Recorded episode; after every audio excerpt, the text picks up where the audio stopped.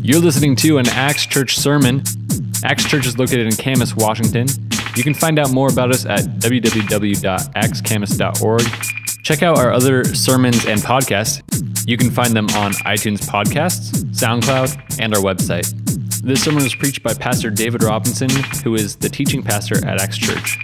We hope you enjoy the sermon, and we hope that the Lord blesses you through it. When I was a uh, young man, I used to play football, and uh, I was a lineman. So basically, that means that I wasn't fast enough or good-looking enough to actually touch the ball. So they they didn't trust me with all of that. They basically said, look, you... You go over there and push people out of the way so that the fast, good-looking guys with the ball can run and not get tackled. And so I said, well, do I still get a uniform? And they said, yes. I said, okay, I'll do that. I'll go over there and push people around. So um, one of the problems was that I was not, at that time, very large, not like I am now. Back then, I would eat food, and it would just disappear. It would just go somewhere. Just like Hunter Croft when he, you know, eats, the guy eats like fifteen Subway sandwiches a day, and nothing, just, you know. But now when I eat, not only does it stay, it invites friends, and things get things get rough. But so I wasn't I wasn't the biggest lineman out there. My job was to kind of push and knock into these other guys that were often a lot bigger than me, often a lot bigger than me. And so, and of course, your main job as an offensive lineman is to protect the pretty boy, right? The quarterback. Um, because when he's trying to throw the ball, he doesn't want people, you know, running into him while he's trying to do that. That can be dangerous, and apparently it hurts. I don't know. Never was good enough to be a quarterback. So that was my job. And my job in protecting the quarterback was when there was going to be a pass play, I had to be there, and I had to be rooted, grounded into the ground in such a way that no, nobody could get by me. It was, it was me protecting this guy back there from people who wanted to do him great harm, right? That was my job, and so I had to be rooted. I had to be strong. I had. I couldn't give an inch. Nothing. Now, one year I went to Western Washington University's football camp. Um, and I don't know if anybody go to Western Washington University. Anybody? Oh, okay, good. That was that didn't work. Um, all right, I had this whole joke I was going to do. All right, well, I went to football camp at Western Washington University, and it was it was for these linemen. So I have like a hundred of these great linemen, other than me, from all over the state, who are here. A lot of them are big guys, they're, they're strong guys, and they're there to get better at being a, uh, at being a lineman, okay? And one of these guys was from Auburn, Washington. I do not remember his name, but I'm gonna call him Igor, okay? This guy was huge. I mean, big and strong. Uh, he probably ate like small cars for, for breakfast. I don't know, I mean, huge, mean, tough. I don't know if he was actually mean, but he was a very tough guy, well-respected, known as just a great lineman, you know, quite very the opposite of what I was, right? I was very small for a lineman. This guy was big and strong and fast, and he would just dominate people in these drills that we would do at lineman camp. He just made people look silly. He was a real bad bottom. My mom is here, so um, I can only say, we could only call this a bottom when I was young, and eventually, I think, a fanny. So he was a bad bottom.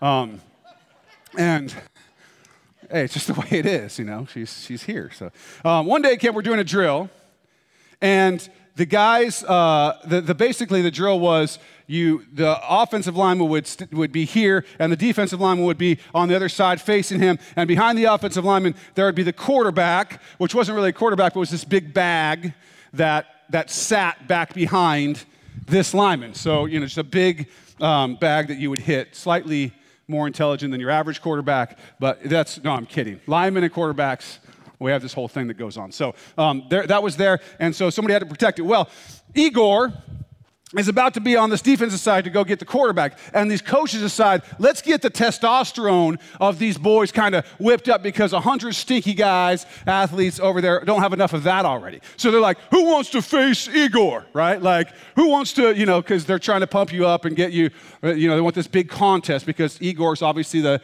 biggest, strongest, fastest kid, and they want to see who wants to do it. So I said, you know, I'm not one to back down from a challenge. You know, so I said, hey, I'll do it. And uh, the coaches sort of looked at me, and they were like, no, I don't think so. I'm serious. They were like looking for somebody else. They thought it was going to be such a nothing challenge that it wouldn't be worth watching, and so they didn't want me to do it.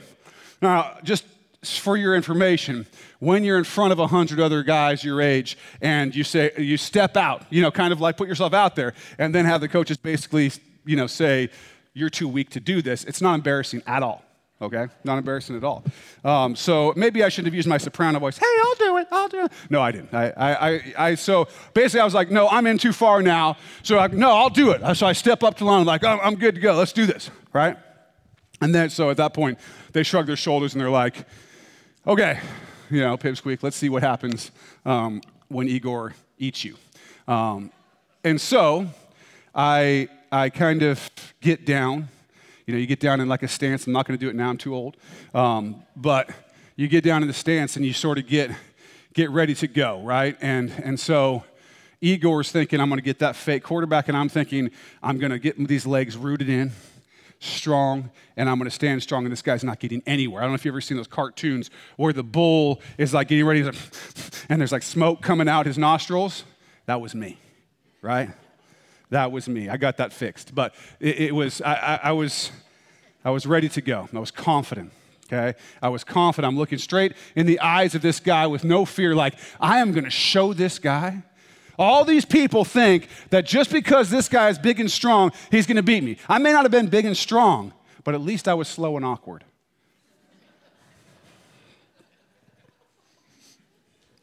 So you know, I, I was going to do this thing. So here I am. I'm sitting here. And I get locked in, he gets locked in, the coach blows the whistle or says hike or whatever happens to get this drill started. And I mean, normally what you do if you were Igor is you kind of try to go around one way or the other, around the person to get to the quarterback. But Igor didn't go left and he didn't go right. He just came straight at me and I was like, bring it on, baby. And so I'm sitting there and here he comes. I mean, and we just hit and we lock up face mask to face mask, shoulder pad to shoulder pad. And that lasted half a second. And as I was looking up at Igor, flying over the top of me to tackle this bag, I think he ate it. He just destroyed it. And I'm laying there on the ground looking up through two black eyes down a bloody nose. Not really. My face still looked amazing. It was just, I just uh, was embarrassed, right? I got knocked on my bottom. And what I realized was that my N F L career may not be what I thought it was going to be. Um, I, I, I started to rethink that, uh, that as a career plan. But the truth was, I wasn't ready for this guy. I wasn't ready for this guy. I hadn't done the work. I hadn't built the strength to be able to stand strong in the face of that kind of opposition. I may have been cocky. I may have thought that I could take this guy on. And I really did, by the way, think that I was going to win. Um, that's how, again, you know, how stupid I was, I guess, but I, I did not do the things that I needed to do to be able to hold my ground, to be able to be rooted in, to be able to, strength, to stand there. The physical power, the physical strength wasn't there, and my opponent ate my lunch, right? He crushed me as a result of me not being ready. If a tree wants to be strong, it has to have wide and deep roots. They got to go deep in the ground to hold a tree strong, right? Because a tree is not supposed to move, right? They don't move around. They stay. They stay strong. If you've ever tried to move one, you'll know what I mean. They don't move very easily because they have roots. And the stronger the roots are, the stronger the tree is, the less likely that tree is to be moved. The roots are also how that tree gets water and nutrients into the plant, right, by having these roots. Listen to what the psalmist says in Psalm one. It says, blessed is the man who walks not in the counsel of the ungodly, nor stands in the path of sinners, nor sits in the seat of the scornful. But his delight is in the law of the Lord, and on his law he meditates day and night. He shall be like a tree planted by the rivers of water that brings forth its fruit in its season, whose leaf shall not wither, whatever he does shall prosper. But here's the other side. It says, the ungodly are not so, but are like the chaff which the wind drives away. Therefore the ungodly shall not stand in the judgment, nor sinners in the congregation of the righteous. For the Lord knows the way of the righteous, but the way of the ungodly shall perish. Now listen, the godly, Those who delight in the law of the Lord, the King, right? The one we submit ourselves to. Those who delight in that, who meditate on his law, they're like trees grounded in, can't be moved, bearing fruit, all of that good stuff. They're not moved. They're strong. They're fruitful. They're effective. Their roots are planted deep and sure. But those who are ungodly, the wicked, they have no root at all. They're like chaff. I have a picture here, if you can see that. Trees by streams of water. It doesn't look like you're going to move those. On the other side, that stuff you see blowing in the wind, that's chaff. It's like, the, like a corn husk, like the little pieces of corn husk that would float away, or wheat when you get the chaff separated out. It just blows in the wind. And so the wicked person, the ungodly, the person who doesn't submit himself to God, the person who doesn't say, God, you're king, who doesn't drive roots down in to the Lord, they're like chaff. They just fly away with the wind. Wherever culture is going, wherever way things are going, they fly around. This is why you have people who you know who twenty years ago thought very different things and were on a very different side of things than they are now. And if you would have asked them certain things, they would have said, well, I believe this, I believe that. And now they believe something else. And it's not necessarily because they've been convinced by logic and reason, but rather the other thing you'll notice is that everybody else also thinks the other way now too. They just go with the wind. But the tree is planted, strong, it's rooted in. It doesn't go anywhere. And as believers, we're not to blow around wherever culture blows. We're to stand strong. Ephesians six, thirteen through seventeen says, therefore take up the whole armor of God, that you may be able to withstand in the evil day, and having done all, to stand. Stand therefore, having girded your waist with truth, having put on the breastplate of righteousness, having shod your feet with the preparation of the gospel of peace, above all taking the shield of faith, with which you will be able to quench all the fiery darts of the wicked one, and take the helmet of salvation and the sword of the Spirit, which is the word of God. Now, we would not be told to stand unless there was something to stand against. We would not be told to stand, it would not be made a big deal unless it was hard to stand.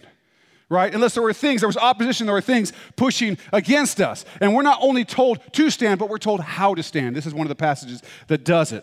We're to be rooted, and our roots must go wide and deep if we're going to stand. If we're going to stand. So we're embarking now on a teaching series. This is sort of the introduction to our new teaching series. And it comes straight out of, you know, we were in the book of Acts for about three years. Two and a half years or so, maybe a little longer.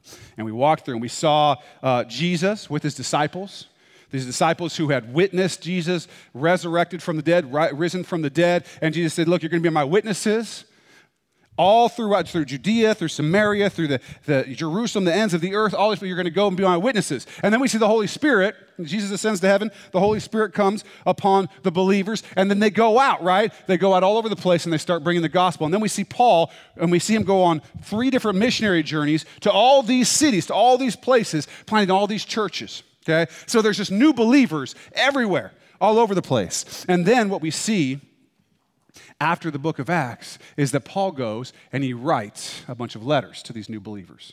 And in these letters, he gives them the things they need to become rooted, to go from the place of the joy of salvation and of knowing who Jesus Christ is in the gospel message to being rooted, rooted deep.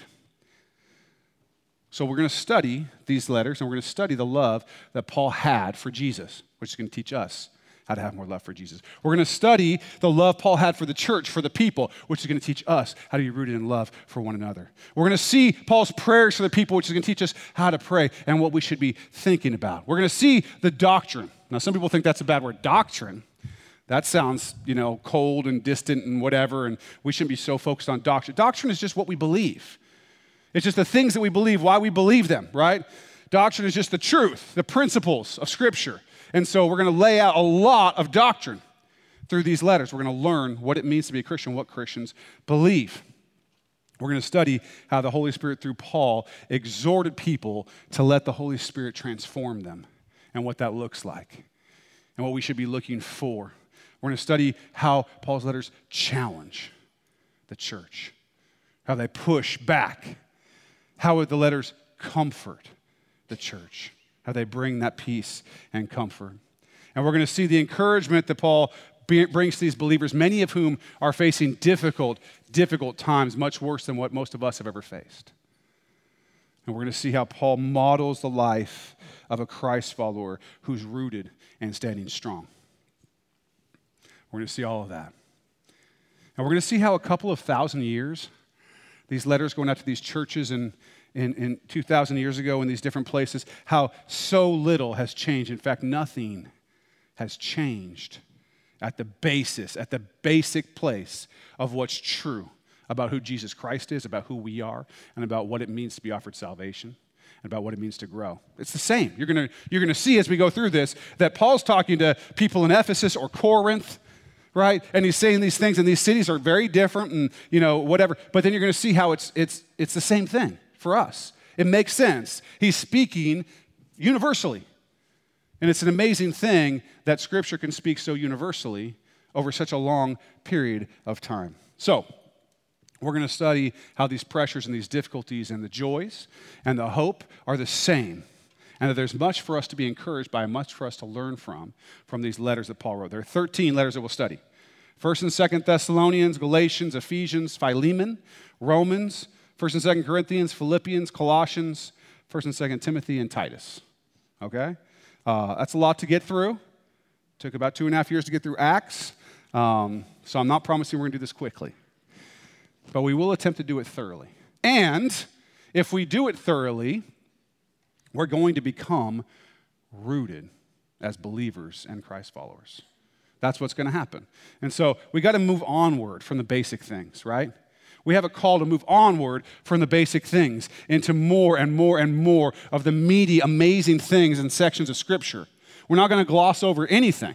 And for any of you who have read these letters, you know there's some stuff in there that people are going to raise eyebrows at. But we're not going to gloss over any of it. We're going to dig into it fearlessly and faithfully and go into it. And Lord willing, by the time we've completed all of this, our roots will be wider and deeper than ever before. And the fruit that we will see as a result of that will be amazing.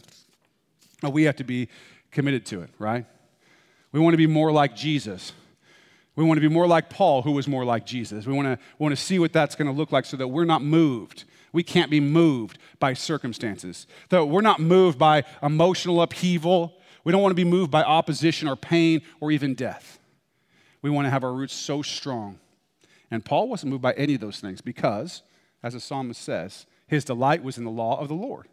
And he meditated on it day and night. And so he was like a tree. Paul knew the word of God. He trusted Jesus. He loved Jesus. He stood strong. He wouldn't be moved, just like his Lord and Savior, our King, Jesus Christ, would not be moved.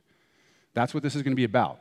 Overarching theme here is for us as believers to become more and more rooted. Remember what Paul said in, in the twentieth chapter of Acts. He says, "And see, now I go bound in the Spirit to Jerusalem, not knowing the things that will happen to me there, except that the Holy Spirit testifies in every city, saying that chains and tribulations await me, but none of these things move me. Nor do I count my life dear to myself, so that I may finish my race with joy and the ministry which I received from the Lord Jesus to testify to the gospel of the grace of God." I want to be like that. I want you to want to be like that, right? Ephesians six ten says, "Finally, my brethren, be strong in the Lord and in the power of his might." That's what we want to be. We've realized, hopefully most of us at this point in our life, that we're not going to be strong in ourselves. I realized that when Igor ran over me, right? There's only so much strength that I have. And spiritually, there's only so much strength we have in ourselves. We need to be strong in the Lord because you need to recognize something. Satan wants to destroy you. If you don't know that, if you don't believe that, if you think that's a fairy tale, whatever, you're just wrong. Satan wants to destroy you and your family and your joy in Christ. He wants to run over you and leave you on the ground looking up through two black eyes down a bloody nose. He wants to tear you apart. Everything in this world and in this culture that's run by Satan is conspiring to shake you, to push you over, to pull you to pieces. That's what it's doing. Every time you just got done looking on Facebook and you're feeling covetous because you saw so-and-so got a new this or a new that. Every time that you're feeling angry or disappointed or depressed because of things going on. Every time you face financial difficulties or your spouse is being selfish or you're being selfish. I know that's not you, but some of us, right? Every time you struggle with temptation to live a holy life, Satan's trying to knock you down. Don't believe anything different than that. And those who aren't fighting, those who aren't saying, I'm going to root in, I'm going to stay strong, they're just blowing with the wind. They're just blowing with the wind, right? Just giving in, taking the easy road, right? There's a wide road, the easy road, it leads to destruction. That's the road that everything's, that's where the wind is blowing. That's not us, though. You have a better path. There is an adventure in following Christ like no other in the world. Real life, real life, not blowing around in the wind, real rooted life, real joy, real peace, real love. And you don't have to fear Satan who wants to mess you up. You don't have to fear him at all, or culture or other enemies that might come, because you can be like a tree planted by streams of water that yields its fruit in season, that can't be moved, that's rooted in. You can be that. And the wind can blow, and the chill can come, and whatever can happen, and you can't be moved because your roots are deep and healthy, because you're rooted. Jesus tells us a parable in the book of Matthew. If you have your Bibles, you can turn there. In chapter thirteen, it says, on the same day, Jesus went out of the house and sat by the sea, and great multitudes were gathered together to him, so that he got into a boat and sat, and the whole multitude stood on the shore. Then he spoke many things to them in parables, saying, behold, a sower went out to sow. This is not someone who sows clothes, it's seeds, okay? Sower went out to sow. And as he sowed, some seed fell by the wayside, and the birds came and devoured them. Some fell on stony places where they did not have much earth. And they immediately sprang up because they had no depth of earth. But when the sun was up, they were scorched, and because they had no root, they withered away. And some fell among thorns, and the thorns sprang up and choked them. But others fell on good ground and yielded a crop, some a hundredfold, some sixty, some thirty. He who has ears to hear, let him hear. And then the Lord goes on to explain his, his parable later on, starting in verse eighteen. It says, therefore, hear the parable of the sower. When anyone hears the word of the kingdom and does not understand it, then the wicked one comes and snatches away what, has, what was sown in his heart. This is he who received the seed by the wayside. But he who received the seed on stony places, this is he who hears the word and immediately receives it with joy. So this isn't somebody who's rejected. This isn't somebody who said, nope, I don't like it, I don't believe in Jesus, I don't. This is someone who's received it with joy. But listen what, the, what he's warning about. Yet he has no root in himself, but endures only for a while. When tribulation or persecution arises because of the word, immediately he stumbles. Now he who received the seed among the thorns is he who hears the word, and the cares of this world and the deceitfulness of riches choke the word, and it becomes unfruitful. But he who receives seed on the good ground is he who hears the word and understands it, who indeed bears fruit and produces some a hundredfold, some sixty, some thirty. The only people who had something good happen were those who received the word and were rooted in and were healthy. Every other scenario didn't work. And I know we don't want to be the kind of people who hear but don't understand, or who hear and have joy but have no root, or who hear and believe but allow the cares and the riches of the world to choke out our fruitfulness. We don't want to be any of those things. We want to be the people who produce some thirty-fold, some sixty-fold, some hundred-fold. That's who we want to be. And to do that, we have to become rooted. These metaphors have, there's a reason for them. We have to become rooted. There's nothing in this life that is as wonderful, as wonderful and amazing, that doesn't require hard work. Nothing. You're not going to find anything in this life that's an incredible thing that doesn't require hard work. All the things that can bring you the most joy are often the things you have to work the hardest for. And let me tell you something. Being rooted and, and being a grounded, st- steadfast Christ follower is a wonderful and amazing thing, and therefore it's going to take some hard work. The miraculous thing for us as believers, the Holy Spirit is what, who helps us through doing that work. We can rely on the Holy Spirit, and the Holy Spirit is going to help us to work. So that's what we're going to have to do as we study these letters. I, I read them off to you. There's thirteen of them. It's going to be a lot of work. You know, here's a couple suggestions. Bring your Bible with you. I know we put stuff up on the screen. Um, if you can read it, sometimes it's kind of small. But it's better for you to bring your Bible so we can, so you can put some notes in there if you're that kind of person. Write down. Um, this is going to be a real study. It's going to be really serious. And if you take it seriously and you work hard at it, you're going to see the results. You're going to see the fruit. Okay? But what does it mean to be rooted? How will these letters in the Bible help us to grow deep and wide roots so we can't be moved? How will they do that? Well, number one, we have to be rooted in the Word of God, okay? We have to be rooted in the Word of God. We have to drive roots deep in here. And, you know, we already saw earlier that when we were talking about roots, that roots bring, remember, water and nutrients to the plant. From, they're sucking up, they're absorbing nutrients. And the Bible, spiritually, is a place of incredible nutrition. It's scrumptious. Listen to what the psalmist says in one nineteen, one oh three. How sweet are your words to my taste, sweeter than honey to my mouth. Now, stuff that is nutritious normally does not taste very good. I don't know if you know this. I don't know if you know this. My daughter is a vegan.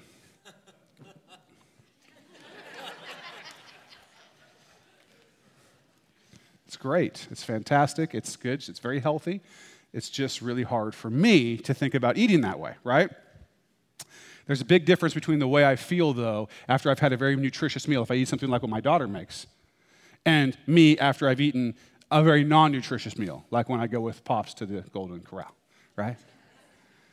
There's a very big difference in the way that I feel when those nutrients. There's a guy I know, a friend of mine, let's say his name is Buff Norman, because that's his name.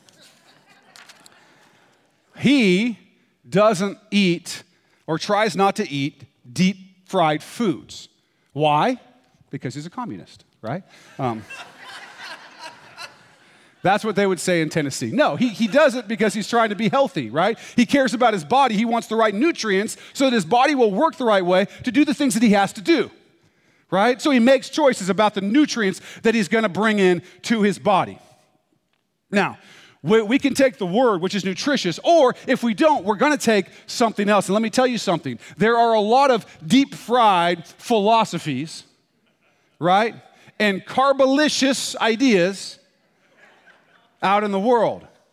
They may taste good, they may be the thing that everybody else is doing, but at the end of the day, when you absorb them through your roots, you're harming yourself. You're harming yourself. They're toxic. See, the Word of God is nutritious. It's literally talked about like it's food, and it is.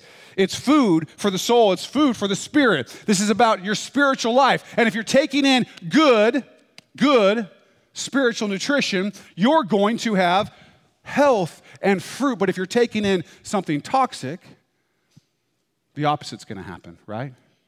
You're going to be stifled in your growth. You're not going to be fruitful. So the question is, what are you taking in? Because you're going to take in something. If it's not the Word of God, it's going to be something. It might be Netflix, Facebook, sports.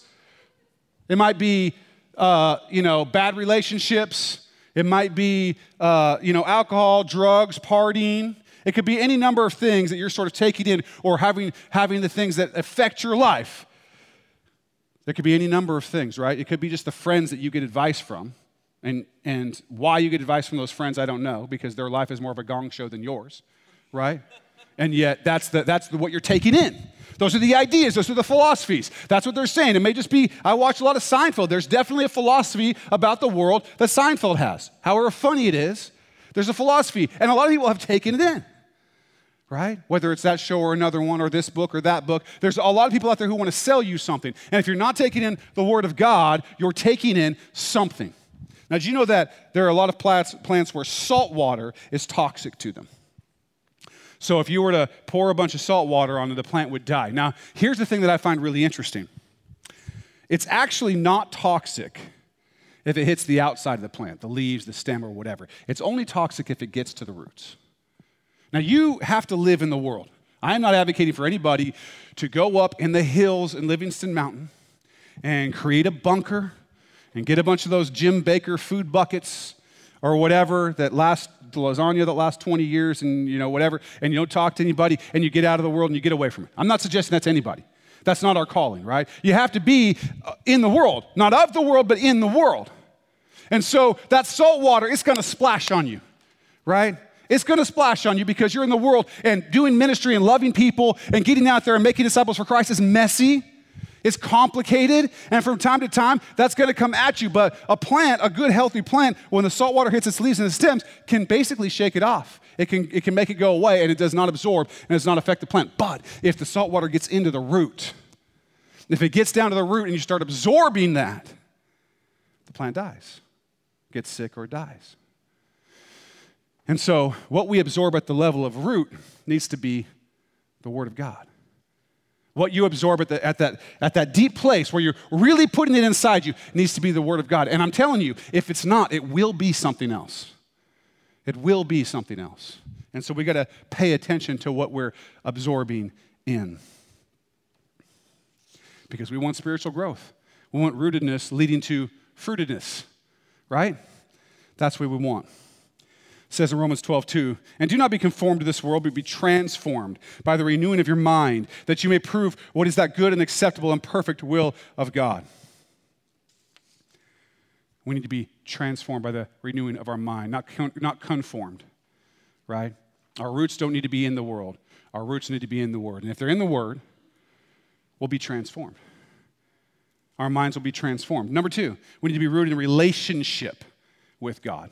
Not God's out here, not I read a bunch of rules in the Bible, but in relationship with God. In John fifteen, Jesus says, I'm the vine, you're the branches.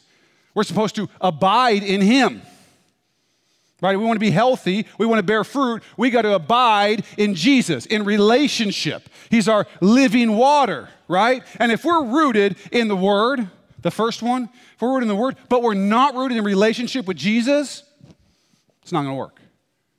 You can't have one without the other. You can't be the kind of person who you can quote me every verse from the Bible, can tell me every rule, and especially can tell me how everyone else but them is breaking all the rules, but can't tell me anything about the power of love and affection that you have for Jesus Christ who saved you. You can't tell me about your experience of relationship, of those nights where you're praying and you're begging God to move and to act because you believe in Him and He's real to you. If you don't have that, then all the scripture in the world ain't going to do anything for you. So you got to be rooted in the Word of God, but you got to also be rooted in relationship with God.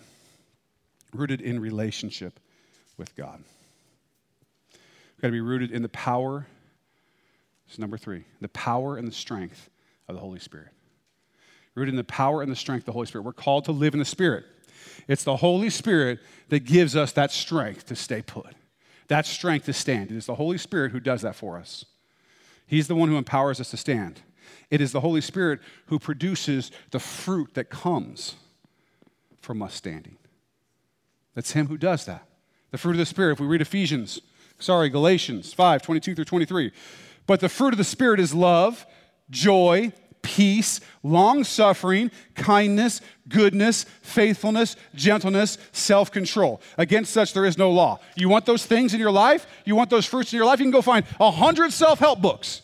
Go to Barnes and Noble or go on Amazon and start typing in those things. You'll find a hundred self-help books. Oprah will tell you how to do it, right? All these people will tell you how to do it. Tony Robbins will tell you how to do it. But none of them are going to get you to actually have that fruit in your life unless it's from the power of the Holy Spirit being rooted in Him. You want those fruit in your life, you better be rooted in the power of the Holy Spirit. Number four, you need to be rooted in the love of the Father. This isn't just relationship with God.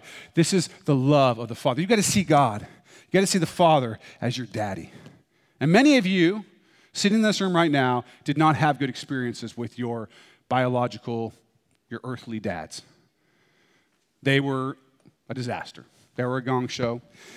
They were alcoholics, or they or they were violent, or they treated your, your mother poorly, or they did. I mean, there's a million stories, as you all know. And yet, you have a not just a father in God, but a daddy, one that you can call out to. And, and when you have, when you're rooted in the kind of love that sees the Father as your daddy, when you're rooted like that, your faith and your trust grow exponentially. Your faith and your trust, because people, the whole idea of daddy is the, is the person who I can fall into his arms and trust that he will never let me go. Isn't that the whole idea of a child and his daddy? And yeah, a lot of people's dads failed at that, but we have a Father who does not. And you have to be rooted in that kind of love. And I'll tell you why. Because as you do that and you love him like that, the faith and the trust starts to build and build and build. And there is nothing that will hold you stronger in place than trusting God, than having faith in God, even when you can't see. When the wind is blowing and it's getting cold outside, okay? When, when difficulty's coming, when the financial issue's coming, when your, when your spouse is going off the deep end, when your kids, you don't know what to do with them. When all these things in life are going crazy and you can't see what God's doing or how it's gonna work out, and you just have to trust. You have to trust that his will is good. That's where this one comes in, rooted in the love of your father, of your daddy, because that's the person who you trust. That's the person you have faith in. And you have to be rooted in that if you want to stand. Love your father, your daddy, God. Be rooted in that. Be rooted in that. Number five, the last one, we need to be rooted in Christ's church. We need to be rooted in Christ's church in real, vulnerable, accountable relationship with other people in Christ's church. Real, vulnerable, accountable relationship. Relationship full of confession and repentance and forgiveness and bearing with one another in love. A real, serious, loving relationship with the people in Christ's church. A powerful, obvious, loving relationship that the world looks at and knows that God is real. This is what it says. Jesus is praying in John seventeen. He's praying and he says, I don't pray for these alone, but also for those who will believe in me, that's you, through their word, that they all may be one, as you, Father, are in me and I in you, that they may be one in us, that the world may believe that you sent me. And the glory which you gave me I have given them, that they may be one, just as we are one, I in them and you in me, that they may be made perfect in one, and that the world may know that you have sent me and have loved them as you have loved me. That the world may know that you have sent me and have loved them as you love me. What? When we love each other and we're unified as one, the world, that's those people who don't believe in God, who don't follow him, they know that God is real, that he sent Jesus Christ, and that he loves us as he loved him. That's, that's a pretty amazing thing that you can do just by loving one another. That's an amazing power in Christ of being rooted in love and unity in Christ's church. You know, one more thing that roots do. There's another thing that roots do. I don't know if you know this, but in the dirt, say, especially if you have like a hill, side of a hill, something like that, but any, anywhere where there's dirt, the roots, the plants that are there are actually what's holding the dirt together. Right? The roots that are in there are holding the ground strong. That's what keeps it. If you've ever seen a video of like mudslides, destructive, right? Coming down, washing away, houses are coming down, whatever. Uh, that's because the roots, the plants, the systems have not been strong enough and have not held on, and there was nothing holding that soil when the rain came and when the difficulty came. And so you have erosion. They just generally start eroding away if you don't have strong plants with strong roots. So your strong roots, your strong roots in these things are actually holding the ground together solid so that I can make my roots stronger. And my strong roots, as I'm making them stronger, are holding the ground solid so that you can continue to make your roots stronger. And that's how it works, so that we don't erode, so we don't get into a, the, the point where we're washing away. Because I'll tell you what, a lot of people are looking at the church from the outside and they're saying, mudslide. Not just erosion, mudslide. This thing is a joke. It's off the rails. The hypocrisy, the craziness, it's all going away. But that's not going to happen if we're rooted. And right here, we're going to root in as Christ's church, and we're going to stand strong, and we're going to stop the erosion, so that people can come into this place, and by this place I just mean among us, and come to know Jesus Christ and love him and have the space on a solid enough ground where they can start to put their roots in and the ground isn't moving. Christ's church is like that. We're a network, right? We're a network. My strong roots help you have strong roots. Your strong roots help me have strong roots. And our love for each other and our oneness and unity and being in one accord tells the world that Jesus is real, that God sent him, that he died, that he rose again, that they can be saved, that they can start to make roots. That's what Christ's church is. We are going to become rooted as a church. Through this study, through our love, right? We're going to be rooted in the Word of God. Rooted in the Word of God. We're going to be rooted in relationship with God. We're going to be rooted in the power and the strength of the Holy Spirit. We're going to be rooted in the love of the Father, our Daddy. And we're going to be rooted in Jesus Christ's church in real relationship with one another. And if we do those things, we study these letters that Paul wrote, which teach us how to do these things. That's what they do. And as we learn these things and as we grow and we stick those roots out wide and deep, nothing will move us at all. We'll become stronger and stronger. The fruit will be amazing.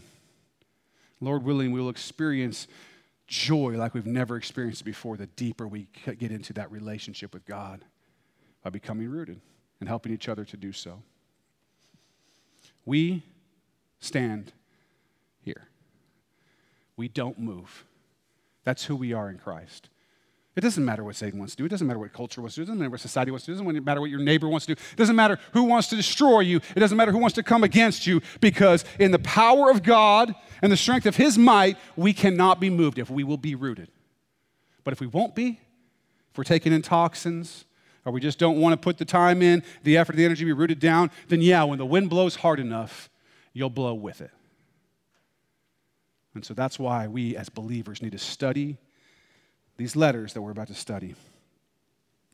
Ephesians three sixteen through nineteen says, that Christ may dwell in your hearts through faith, that you, being rooted and grounded in love, may be able to comprehend with all the saints what is the width and length and depth and height, to know the love of Christ, which passes knowledge, that you may be filled with all the fullness of God. Colossians two six through seven, as you therefore have received Christ Jesus the Lord, so walk in Him, rooted and built up in Him, and established in the faith as you have been taught, abounding in it with thanksgiving. Listen, we want the Lord's face to shine on Axe Church. We want to see Him continue to do the things He's been doing. We've just, we've seen it moving and moving and moving and moving. We've seen more people come to know Jesus. We've seen people baptized. We've seen people, we've seen the effectiveness of our ministries in the Philippines and in Honduras and in Alaska and in these different places. We've seen the people from this place. We've seen marriages struggle and yet hang on, rooted, unmoved. We've seen all kinds of amazing things. We've seen miracles. We've seen men with cancer not have cancer. We've seen amazing things, and we're going to continue to see this. And I'm telling you, the deeper that we'll push those roots and the harder that we'll work here as we walk through this series. And this series will go on for a long time, by the way. They'll go on for a very long time, and we'll take breaks to do a series on this thing or that thing, a few weeks here, a few weeks there, a skeptics thing, a marriage thing, you know, whatever it is. But we want to stay in this until we finished it. Lord willing. You know, I'm kind of old, so we'll see how far I get. But we're going to stay in it. All I'm asking is that you commit yourself, that if Christ is calling you, the Holy Spirit is telling your heart, this is what you need. You need this teaching that we're about to do.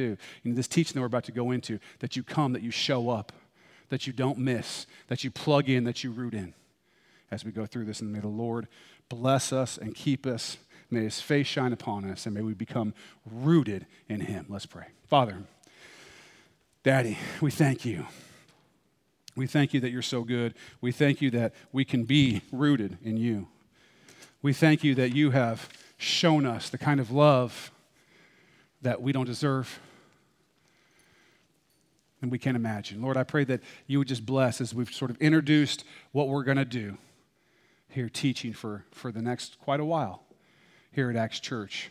Lord, that You would speak to us in vibrant and amazing ways through Your Word, that we might become rooted in it, Lord. I pray that You would protect us, that we would shake the salt water off our leaves and our stems, and we would not let it get to our roots, not let it block up, not let it toxify.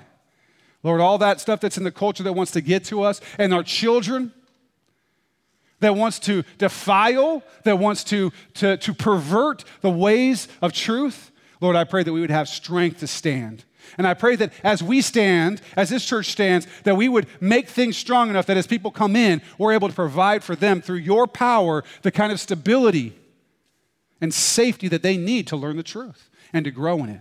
I thank you for the places where, where you put me in life, where I was able to be, to be uh, cuddled and brought in and encouraged and loved so that I could grow and learn your word and who you are in relationship with you. And I pray we'd be a place that people can come and that they, are, that they feel spiritually safe, Lord, that they feel comfortable, that they feel emotionally lifted up. I pray that we would build people up, that as we root down, Lord, we, that you will send to us all of those who you also want to root into you, all those who you want to be your disciples, that we can be a part of a big thing.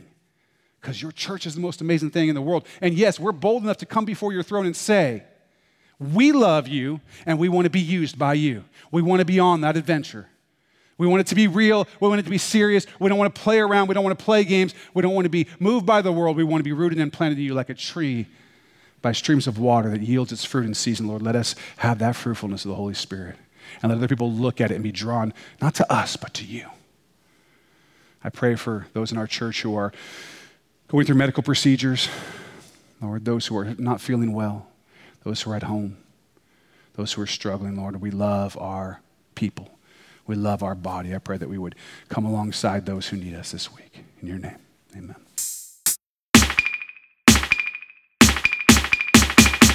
Well, thanks for listening to that Axe Church sermon. We hope you got a lot out of it. If you did, we'd love it if you would comment or uh, give us a review or give the track a like. Uh, it really means a lot to us to hear back from people who have um, heard these sermons and have been impacted by it. So share your story with us. Share what is happening in your life um, that this is speaking into.